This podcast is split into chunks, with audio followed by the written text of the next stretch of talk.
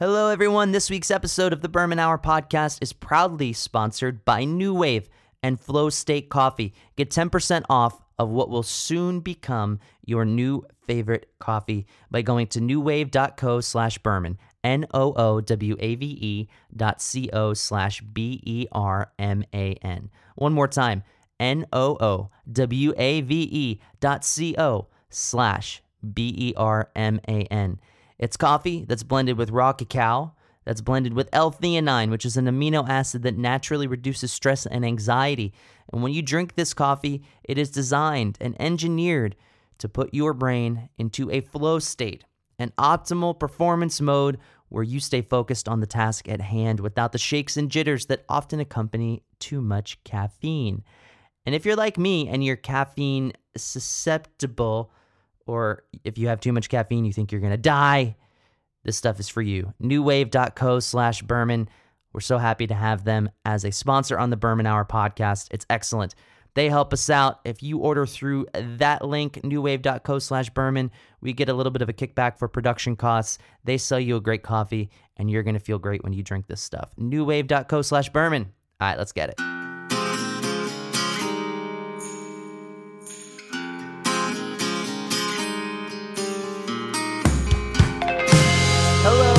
Welcome to the Berman Hour podcast. I am your host, Jeff Berman. Thanks so much for tuning in. My guest this week is a new friend of mine, Andrew Wright, who is a bass player of the Toronto area hardcore band Choices Made.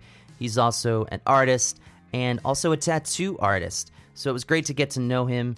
Interesting life story. Grew up in South Africa, discovered underground music and punk and hardcore in South Africa, made his way to California, and now resides in Toronto, Canada. Great guy, and Choices Made. Their new record is fantastic. It's very quick. I mean, you can listen to it from, you know, when you leave your house while you're walking to your car, and chances are by the time you get to your car, the record is passed. But it is a hardcore record that I much needed at this point in time. Andrew and I talk a little bit about Madball. Uh, it's positive because we both like that band a lot. But something I wanted to touch upon here in the intro is the massive shows that they played and the massive shows that are starting to happen. And I just kind of presented the idea to people of I, I'm not in a perspective or in a position to say what is unsafe or what is not unsafe. I just would say that if I walked up to that show that Madball played in Tompkins Square Park, I probably would have left. And I love Madball. What's interesting though is the response that I got when I poised that on some of my social media accounts was mostly positive and even if people disagreed with me, I have friends that I love that disagreed with me and that's completely okay. But the way that the bands and the promoter handled it, I thought was bullshit. So I'm calling bullshit.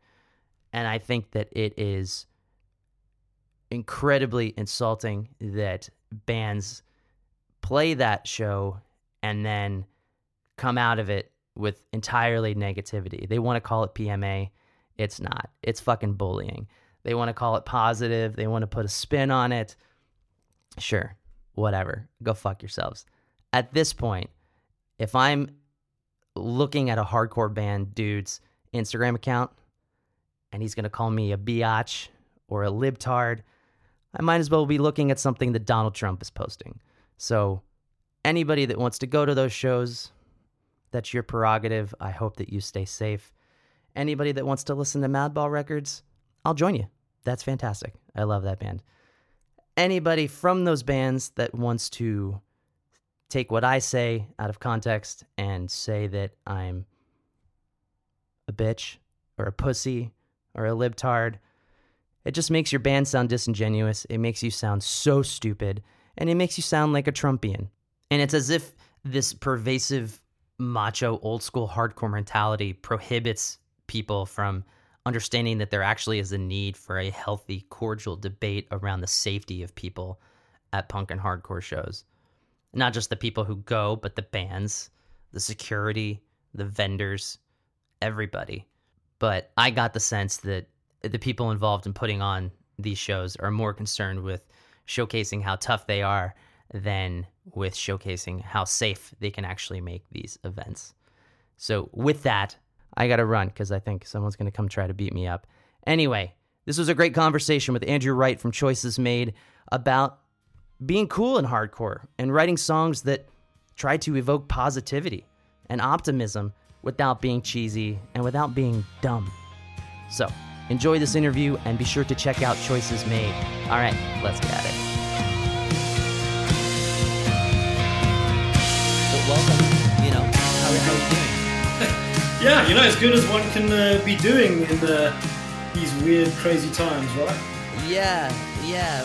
What has your last 13 months been like? Which is a this, loaded question. this this this this office that I've been stuck in for 13 months. Yeah, you know what? It hasn't been too bad. Uh, you know, I mean, I could complain, but really, uh, you know, I, have been lucky enough to get still get a little bit of work coming in, um, so that's at least kept me kept me afloat. But I think just the just the idea of being because I, I mean I live alone, so it's you know 13 months of really not seeing too many people you know, when whenever the government allows it, takes the lockdown down, you know, then at least we, we get to sort of jam yeah the, the guys. But other than that, it's uh, yeah, I mean, it's not it's not ideal, that's for sure. Yeah, have you and your bandmates been good throughout the year? Has any anybody gotten sick or anything like that? Or is oh yeah, yeah, yeah, no, no. Luckily, I think like I said my, myself, you know, I'm able to work from home. Um, and I think it was just it was just Steve, the guitarist. He had to he, he carried on going into work, but the rest of us were able to work from home. But yeah, oh, nice. I think we, we've been lucky, touch wood. Yeah. And and where are you at the moment? Are you in Toronto or are you yeah. somewhere else? Okay. Yeah, yeah, yeah. yeah. yeah. But you're from South Africa, is that correct? Yeah, yeah, that's right. Yeah. I read that about you and now I obviously hear it in your voice. yeah. Uh, at what point did you come to North America? Um well, I've been I've been in Canada now for probably just around about ten years, and before that, I was in San Diego for about two two and a half three years. Okay, and then yeah, obviously before that, it was South Africa. Yeah, I live in Pennsylvania now, but I was in Los Angeles for twelve years. Oh, and, okay. You know, I loved living in Los Angeles. I loved Southern California. Did you enjoy living out there? Oh man, like to be honest with you, no place has ever felt like home like San Diego has. Everything about San Diego was perfect. The the people, the weather, the lifestyle.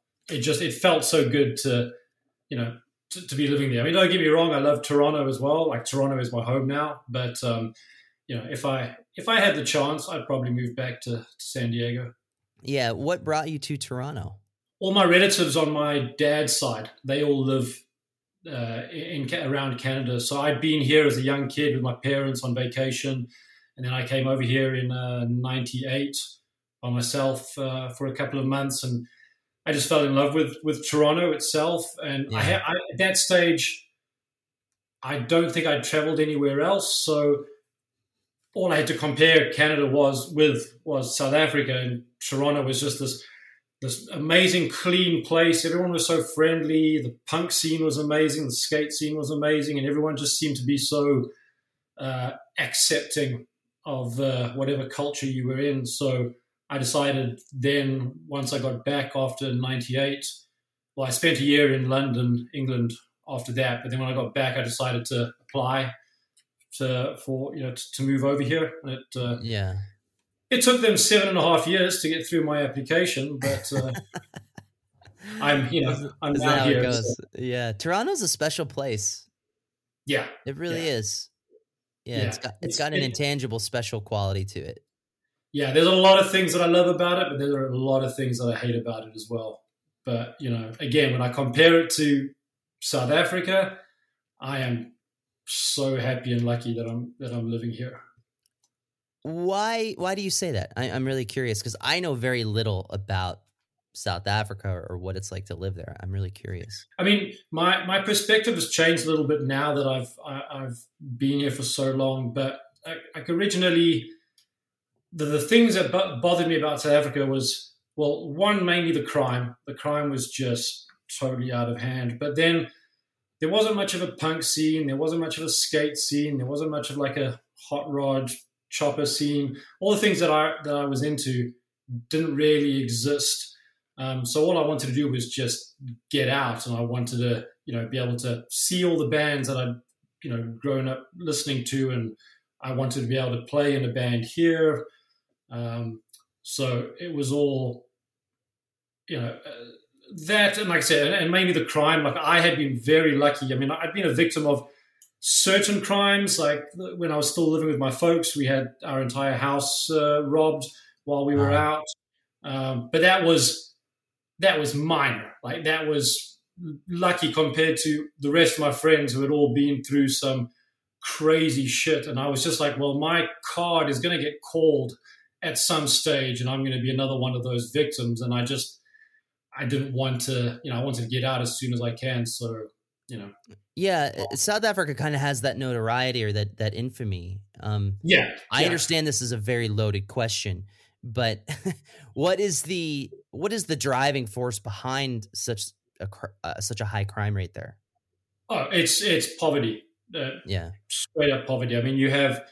I mean, I, I don't know the exact numbers, but you know, you, you've probably got 60, 70% of the population living under the poverty line. Not that it's an excuse, but you know they're they're, they're going to do what they need to do to you know feed their families and uh, and stay alive. And unfortunately, it's just gotten to that point where a life means nothing over there. If they can if they can get your cell phone or if they can get you know thirty dollars off you, they get, they'll have no problem you know shooting you.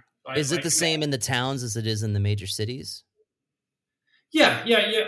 I mean, obviously, certain areas are going to be a little worse than than others, but I mean, you know, I was pretty lucky. I, I grew up in a middle class suburb, I guess, but I mean, every every house has a massive black gate uh, around it. You know, either an electric fence or some sort of uh, gate to try and keep people out. And you you learn when you you know when you're in your vehicle when you pull up to a traffic light, you are const- especially at night, you're constantly looking over your shoulder to make sure no one's approaching your vehicle. Um, wow. So it's just you're in a constant state of awareness, you know, which is what I loved about coming here. I was like, man, I can, I don't have to worry about things like that. Now, if I do accidentally forget to lock my front door, I know it's going to be fine, you know, whereas back mm. home, you only have to give it 10, 15 minutes and someone will be have broken in. Right. I, I understand that putting you in the position to have to answer such a loaded question is, is quite difficult. Oh, yeah. No, so I, I don't but, but, at the same time, though, I also don't want to. I, I don't want to make South Africa sound like like the hellhole that I have just made it sound like. Right. It's it's it's a beautiful country with amazing people, and I always say to people when you know when I have that conversation, if you have the the chance to go to South Africa for a vacation, by but you have to do it, especially Cape Town. Like it's just such a beautiful country, and the majority of people are friendly. Like, like this, it, it, you're going to have a great time. I don't want to stop stop anyone from ever going. Growing up in that way, it's just you know, it, it just always puts me in that uh, aware state. Yeah, absolutely. When you were talking about how you were unfulfilled with the lack of skate scene and punk scene there was there good accessibility to that kind of stuff, but there just wasn't the community built around it and there wasn't the subculture built around it? Well, you see, that's what I was going to say. Like, my perspective has changed now because now when I look back at it, I'm actually very grateful that I grew up in South Africa because nothing was handed to us. Like, punk music was not like, you just didn't. In those days, we had a a British uh, disc jockey that played on the radio Sunday night at like 10 in the evening and he would play songs like Exploited, Sex Pistols. That was our introduction to punk. And then somewhere along the line, a a dubbed cassette that got duplicated a million times got passed around, and I think it had Operation Ivy, maybe a very early Bad Religion, um, and I can't think what the else what the other band was, but it was pretty difficult to to be introduced to those those kind, at least American sort of punk bands, right? And slowly but surely, you know, we'd start getting like Thrasher magazine, so you'd start finding out about bands like that. But the reason why I look back at it now and, and with uh, with fondness is that I realize now that we had to we had to do everything ourselves, which is funny because I guess every every town, especially small towns in America, Canada, no matter where you are, is the same way. We we had to do things ourselves. So we had our own bands, Mhm. we put on our own shows, and we built it up like that. And if it wasn't for that, I wouldn't have had the knowledge knowledge that I have now on, you know, putting on a show or putting out an album or you know, or, or putting on an event or anything like that. So Yeah, without the without the need to have to create it yourself, sometimes there's a complacency and people take it for granted. Yeah. Exactly. I mean, it, it really, like I said, it really didn't exist much then. I, I know there were a bunch of punk bands before my time that were more, they were all living down on the coast, which, so I never got introduced to them. We didn't have internet in those days. So Yeah. it was impossible to know. So it was only once we started reading Thrasher mags and, you know, discovering some of these bands that we then started playing, you know, creating our own bands and creating our own scene. And it, uh, it became something that I'm super stoked about, you know, like it was just, I mean, the rest of the world probably don't give two shits or know any of the bands, but for us that were living through it, it was, it was amazing. Yeah, because it was like flesh and blood that was close to home, right? Exactly. Yeah. Yeah. What are some of the bands once you kind of got past that you, know, you climbed in the window, so to speak, and now you're at a in a position where you can discover bands on your own and you can set aside the ones that, that don't really do much for you. What were some of the bands that you really gravitated to and clung on to from that early time? Well, I mean, it was definitely the early British, like I said, exploited Sex Pistols, but it was when um, it was when like the real early days of Fat Wreck Chords, like when those first couple of albums that came out on Fat Wreck Chords, um, and actually maybe even before that, I remember a compilation, Punk Uprising, I think it was called, and it had a it, had a, it was like an illustration of a uh, punk taking a piss in the snow, and I think it said Punk Uprising. And it was done, I think it was put out by some New York label. I think it was Um, Go Kart Records, if I remember correctly. Uh, yes, yes, you could be right.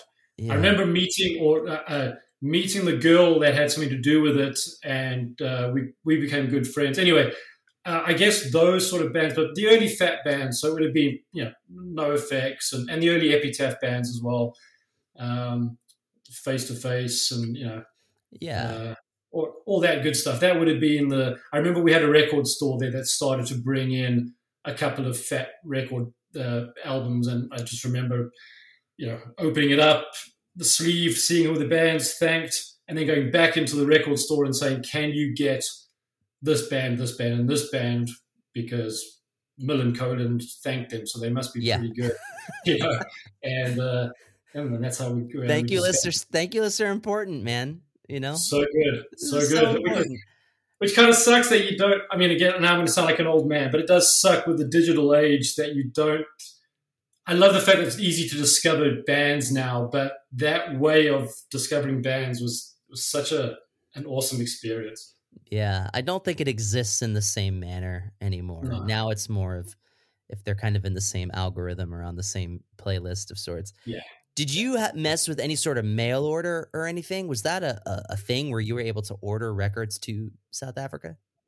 Um, well, I remember this might have been before I sort of got introduced to punk, but I remember uh, subscribing to some record club where you'd pay a certain amount and then they'd send you seven or eight records, but you had no idea what they were. It was just like a like a bargain bin. And I remember getting like a whole lot of some of it was real crap, and then uh, it was a band that was like Guns N' Roses, LA LA Guns. Yeah. And uh, uh, so I remember that. I remember having that record, but after that, no, it, got to a point where I I started up a, a record label there where we were putting out local punk and hardcore bands, Oh wow. and so I would, and of course I had a zine going as well. So I would send that zine to Fat Wreck Chords and Asian Man Records and all those all the labels in the states, and they would send me CDs to review in the zine. So I kind of got introduced to a lot of music that way as well, which was great.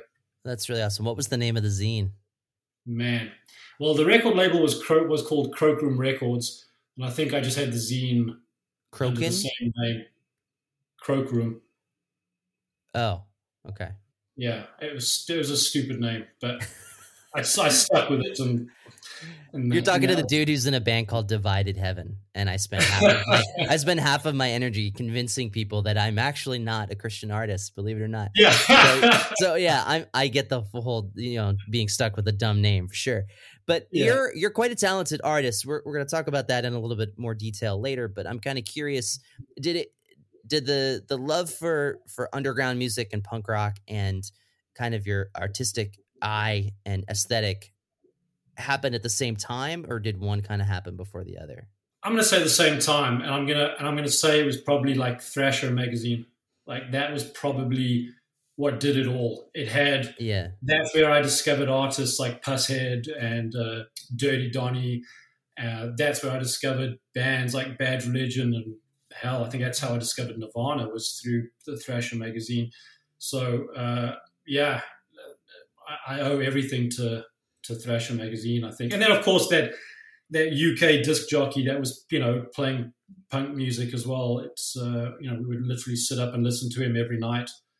Um, so yeah, but Thrasher magazine would have been it's skateboarding. Yeah. Yeah. The art that you do kind of has that aesthetic, so that makes sense. Like it, yeah. it looks very California, very Southern California specific. A lot of influence from skate culture, a lot of influence from punk rock.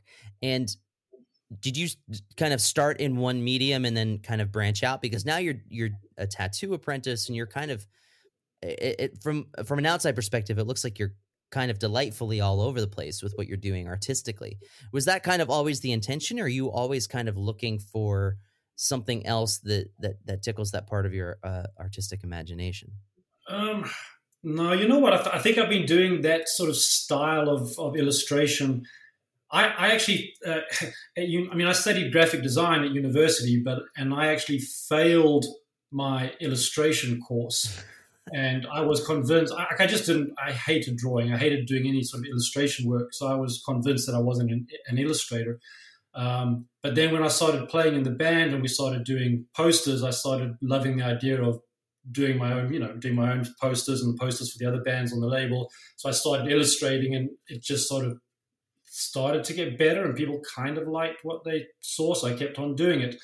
Um, so yes, I, have stuck with that same style of illustration for a long time. Uh, the tattoo thing, I, I, think for as long as I can remember, I've always wanted to do. Uh, I've always wanted to be a tattoo artist, and uh, I used to hang out at, at, the tattoo shop that used to tattoo myself and, and and and sponsor the band that I was in at the time.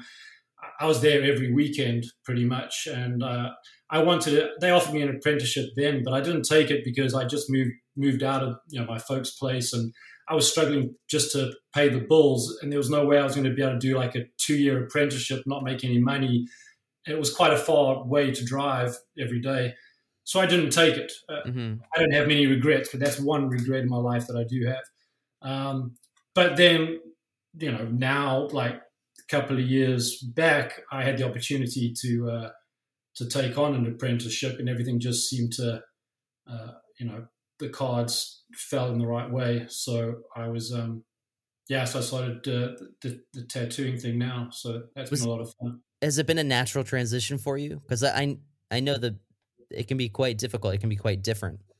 Yeah, I wouldn't I wouldn't say it's natural. It's definitely it's definitely not easy. But I, am definitely an old dog that doesn't like to learn anything new. Um, so, but what I find funny with tattooing is that I'm totally excited about it now. Like I, I hated history of art at, at university, but I am so enthralled in the history of of tattooing that I can't get enough of. I just go, know, just keep going back and back as far back as I can to discover anything I can about tattooing. So I've got a new, I've definitely got a, a, a new passion for this new art form. It's definitely, be, it's definitely been difficult, but um, I feel like I'm progressing at least, you know, every now and then. Thankfully, the guy, the guys in the band are letting me tattoo them quite often, so I'm getting enough practice. so, who wants a choices made tattoo? Huh? yeah, yeah do it for free. Come on. Are are you doing things, uh, kind of taking on projects that you choose to because you're kind of apprenticing at a pace that's, uh, you know, it's it's not going to be necessarily your main thing, right? So you don't have to necessarily go at it with the same zeal that that somebody who's younger and and wants to be a full-time tattoo artist might have to. So are you able to kind of pick and choose what you want to work on and what you want to study or is it really kind of an all hands on deck sort of situation for you? Um, well, I mean, it, uh, this whole pandemic hasn't uh, hasn't helped. Like Yes, sort of as I yeah. was as I was starting to get going, then you know, then the pandemic kind of kicked in and uh, it kind of put a stop to that. So you know, the shop's been able to open up for a couple of months and then we're closed for a couple of months. So I I would like to do it full on. I, you know, I'm lucky that I can still come home at night and and do my freelance work. Uh, you know, so I, I can I can balance it. It's, it's a difficult balance, but I can I can balance it. But you know, if I if I had my way, I am very old school, and I would I still want to do my apprenticeship in an old school manner. Whereas in I want to be thrown in the deep end and do anything and everything that is thrown at me because I can I that can only make me a better artist. Yeah. Um, but I do have my specific style of what I you know I, I do have a specific style that I enjoy doing, and I would much rather just do that. But I like to, you know, I like to be thrown in and, and have to do things that I'm not comfortable with because back in, the, you know, it makes you a better artist. Back in the day, that was that's how things were done. Yeah, I guess in a certain point too, it's it is customer service. So you, Mm. you know, you of have, have to do what they want anyway, regardless of how you feel about what Yeah, what yeah. someone brings to you. Yeah, I mean, I do, I do. The one thing that does bug me is I do feel that, and maybe it's just a, a lack of knowledge, but I do feel like clients should do their research and find someone if they want a specific style of tattoo, find someone that does it really well. You know, it's not that I, you know, I don't want to turn anyone away here and and and, and not be able to progress or be able to make some money, but at the end of the day, I do think you should find someone that does really well in the style that you want and get them to do it. I mean, I, I totally appreciate people coming to me and getting tattoos by me, and I've had clients come back several times, and I, and I love that. Um, uh, but you know, I think I think clients just need to. It would it would make I think it would make everyone's life easier. It would make the artist's life easier because you're going to be doing what you want to do, what you're known for, and the client is also going to get something that's going to be hundred percent perfect because you found the guy that does the style that you want. Right. But some people are not like it. Some people just, I want a tattoo of this, and they don't care who's doing it. And I can, I can understand that as well. So Right. So this is really kind of more of a culmination of of your artistic path up until this point, right? yeah, yeah, Yeah, that's so. that's yeah. really quite that's really quite great. May I ask how how old are you?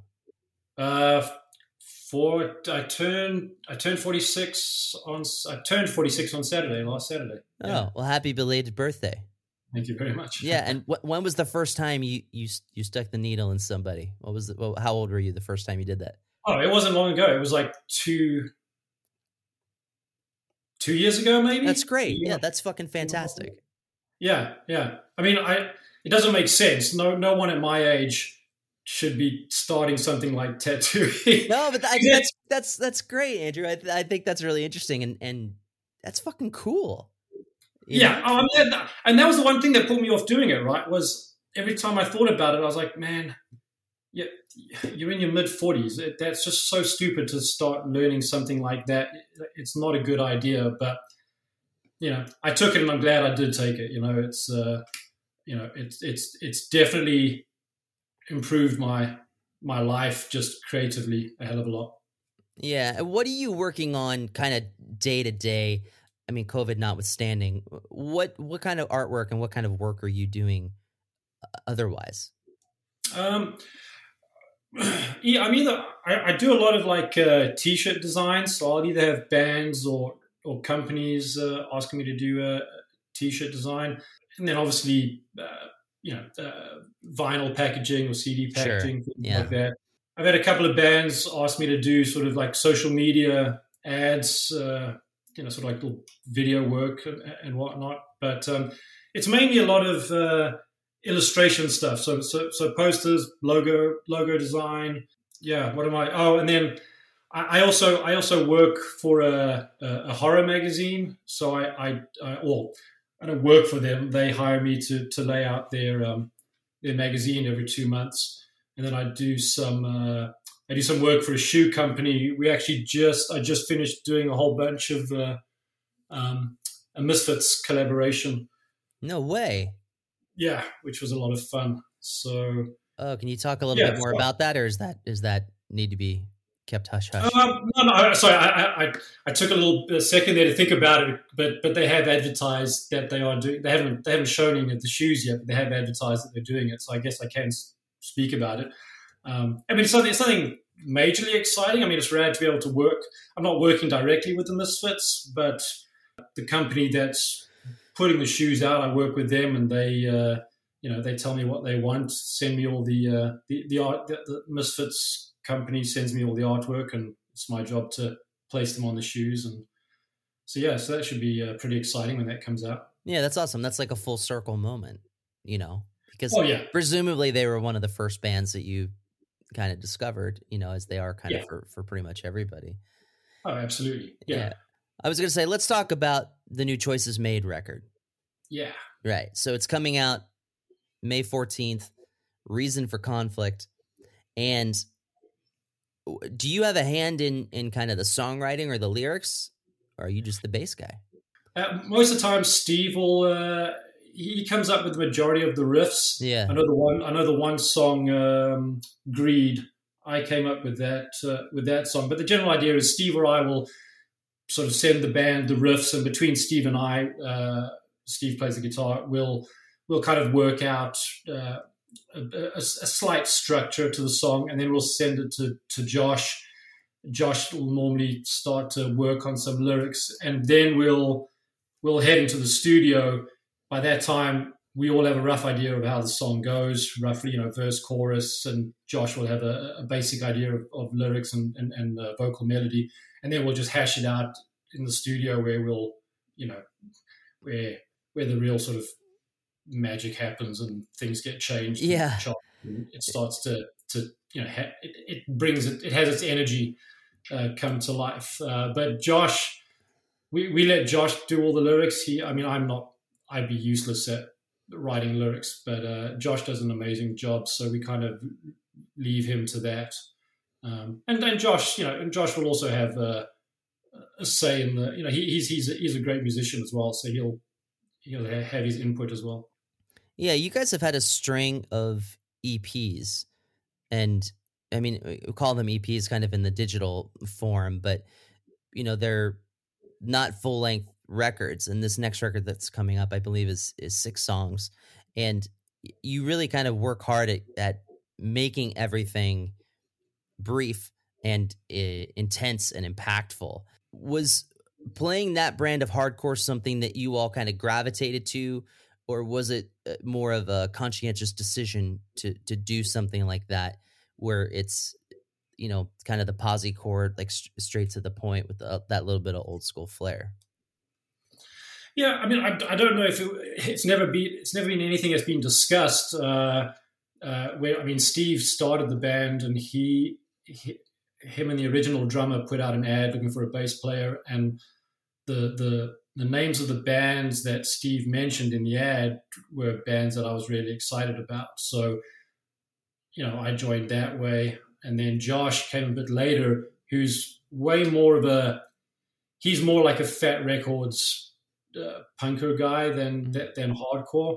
When we tried him out, it was it just seemed to fit perfectly. And I think with the combination of all our influences, it's now just turned into what it is and the fact that Steve and I are a little bit older, so you know we, we grew up with that sick of it all and uh, the, the sort of New York hardcore, and then we've got Josh who's got the more California punk and myself, so it just gets that nice uh, nice mix. But yeah, the, the the EPs and the singles we've put out have been pretty short and punchy. Especially nowadays, I feel like the attention span of people is so right? short. Yeah, that it's and I think as well for us, it was just like being being a band that nobody really knows about, I just didn't see any point in us putting out a 15 song album. Let's rather yeah. just put out three songs, and then you know throughout last year we were putting out, you know, uh, one single every two months mm-hmm. just to keep things interesting and uh, stay in the forefront. Yeah, it's I noticed that, and it seemed from an outside perspective, it seemed deliberate. But with this new record, it feels like it's a little bit more of a punctuation point. It's certainly not a full length by any stretch, yeah. but it's longer than any other release if I if I have that correct, and it just feels a little bit more like it's meant to kind of even though it's not that much longer, you know, yeah. your, your, songs are between one and two minutes. They're hardcore songs, you know, but it, yeah. it seems to have a little bit more of uh, that dramatic effect to it. And and to your point, something I wrote in my notes. It kind of reminded me of, of old school New York hardcore, but you know, recorded, you know, with modern recording, so it sounds brilliant and it's bright and it's it's got a great attack to it. But it's that New York hardcore almost with the Bronx type vibe to it. He's got a little bit of melody to it. It's not just kind of straightforward gruff. It's not straightforward kind of hardcore stuff. And I'm, going to put you on the spot, and, and, I know now that you're not the lyricist, but if if you don't mind, uh, just indulge me for a moment. I'm curious. The the lyrics aren't overtly positive. You know, they're not overtly posy, but they're also not tough guy bullshit. Like they seem to strike a good balance of reality and of uh, of a positive message that is very much rooted in what people could have been going through in the pandemic or people could be going yeah. through in a financial crisis. I mean, it's really simple, like, you know, telling people to encouraging them not to be greedy and not to be ignorant. Do you consider that Choices Made is a hardcore band that is meant to have kind of a greater worldview? Is that something that you guys collectively think about? Um, yeah, it's a good question. I, I, I think it's weird because when I do listen, when I, you know, when I've actually realized what Josh is singing, there, there are there are a couple of songs where I'm like, fuck, man, like that is that's exactly the kind of music that I want to hear. It, you know, it, it stokes me up to, you know, yeah, to get up and, and, and go through another day. You know, um, I think we are we are trying to do, especially with the last year and a half, two years, we're definitely trying to, you know, put a point across, you know, the same old point that I feel like a lot of people are trying to put across, which is be positive and respect other people and uh, you know do the right thing. Um, uh, but we don't. I don't want it to become. I don't want it to. We don't want it to come across too preachy yeah. either. Which I think a lot of the the hardcore bands, which I which I love, but I think you know it's what a lot of the hardcore bands do is it, it's it's real loud, aggressive, and in your face. Um, and I and I always say like I always kind of feel like choices made we're we're too hardcore for punk, but we're too punk for hardcore, and it's like I, I hate that, but it, it's exactly what it is. You know, Josh is Josh isn't he like you said he, he has melody, which which is what I love is that it's still it's still loud and it's still growly, but it's definitely got melody and you can kind of hear what he's saying. Um, and it's just for me, it's just a good mix of that New York hardcore with California punk. Um, like I said, that's what we're all into, and it comes across nicely. I think you guys have struck a good balance because let me just throw it out there. There's there's a lot of, of hardcore bands today that I think are still singing about the exact same things they were singing about, you know, bullshit that was happening on the Lower East Side in you know the mid '80s, and you know after a certain number of records, I'm just kind of like, yeah, like cool, you know, yeah. like give me just a little bit of optimism, give me s- something, and yeah, uh, it's I, that's, that's a tough one because I, I do I do still I like those bands that are still putting out that maybe it's a nostalgic thing, right? Like even even though you're putting out a new album and you're still singing about things that you were singing about 10 15 20 years ago i don't i don't mind it i i, I kind of i kind of enjoy it but I, I do see what you're saying i do think and, I, and I, i'm hoping that choices made were at least relevant for the times or at least you can personally relate to it. Sure. You know? Yeah. Um, yeah. I mean i'm not i'm not putting words in your mouth. I mean as a as somebody like I was thinking about it, and there was a lot of controversy with Madball this past weekend because of a show they played, and I was oh, yeah. think, and I was I saw the footage, and it made me uncomfortable, and I it seemed like it was unsafe, and then I someone asked me about Madball, and I was like, you know, I don't. I said to them, I don't really like Madball. I love Madball. I listen to them every fucking day. And they're like, really? Yeah. And I'm like, yeah, it's just one of those bands that that I sunk my teeth into when I was young. Same with Agnostic Front. But I find that when I listen to whatever they are doing new, like their their new records always sound good, but it makes me want to kind of go back into the old material. Whereas with Sick of It All, I think they have very subtle ways of kind of reinventing themselves with every record that makes it fresh and I can be satiated with a new Sick of It All record in a way that doesn't make me have to go back to scratch the surface or built to last to like get the fix. You know what I mean? Like it doesn't yeah. it doesn't seem like a half measure. Whereas some of those other bands, and hopefully, you know, whatever, DMS doesn't track me down and kill me for saying this. I just don't think their new material makes me want to uh it doesn't satiate me in the same way. And yeah. uh and you know, I think that part of that reason is because Lou uh, uh, and everybody in Sick of It All, like their lyrics are incredibly good, and mm. I think that kind of sets them head and shoulders above the rest. Yeah, well, I mean, it, it's funny because I think the majority of people would agree with what you said, especially about uh, Madball. I, I'm quite the opposite. I, I although I, I'm not hundred percent blown away by Madball's latest album, um, just because you know. Um, uh, Tim Armstrong had, had a heavy hand in this, and you can hear it in in that album. But it's a little weird. Albums, it's a little weird. Yeah. It's a little weird. It's a little weird. But at the same time, I, am not going to say it's a bad album. But no. the two albums before that, I thought like Hardcore Lives and yes. uh, uh, was it Empire? I think whatever those two albums were before the the latest one, I thought they were their best records. I was blown away by those two records. I thought they were amazing. So it's but I do agree with what you're saying about like sick of it all. Like you know, the new one. They also weren't taking themselves too seriously on on, on that new sick of it all album either. Yeah, which I which I kind of enjoyed. So. yeah, there. I always, I, I always, whenever I read or or hear an interview with them on a podcast, they always say that other bands kind of poke fun at them. They're like, yeah, you know, like we broke up for a few years, and then when we come back through town, it's a big deal because it's a reunion tour. But you guys sick of it all you never broke up. So it's like yeah. shows aren't as big. Yeah exactly. Yeah. That's awesome. Do you know if josh wrote some of the lyrics for this new record during this past year or were these songs that you guys had are you know previously fleshed out before you went into quarantine?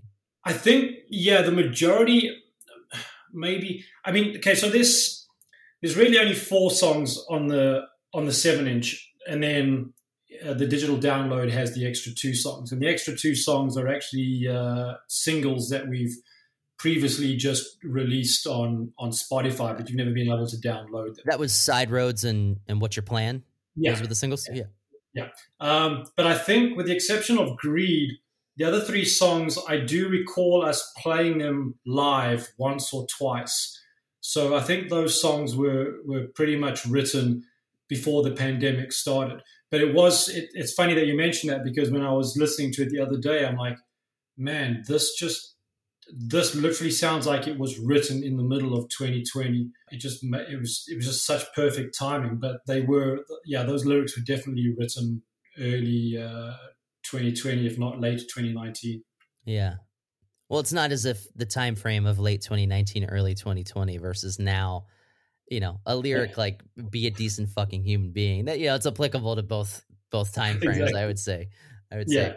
Well, that's great, man. I'm I'm really happy for for choices made. I think this is a great record, and I I uh, I hope this brings a lot of eyes to you guys because, uh, like I said, it's it's posy without being preachy. It's old school without being dumb, like some of the old school hardcore can sometimes be. Let's yeah. call a spade a spade. It can sometimes be dumb and uh, so I think you guys have struck a really cool balance where it's it's smart, it's positive, and it's fun. You know, well, I appreciate that. Thank you very much. Yeah, man. yeah. Yeah, well, thanks for coming on the podcast, man. I appreciate it very much. Jeff, thank you, man. It was awesome.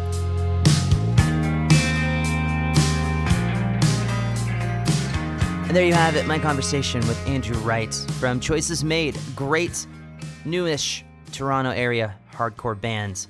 Be sure to check them out. Thank you again to our sponsors at NooWave and Flow State Coffee. NooWave.co slash Berman gets you 10% off your order. And with that, I'll see everyone next week. Thanks so much for checking out the Berman Hour podcast. Peace.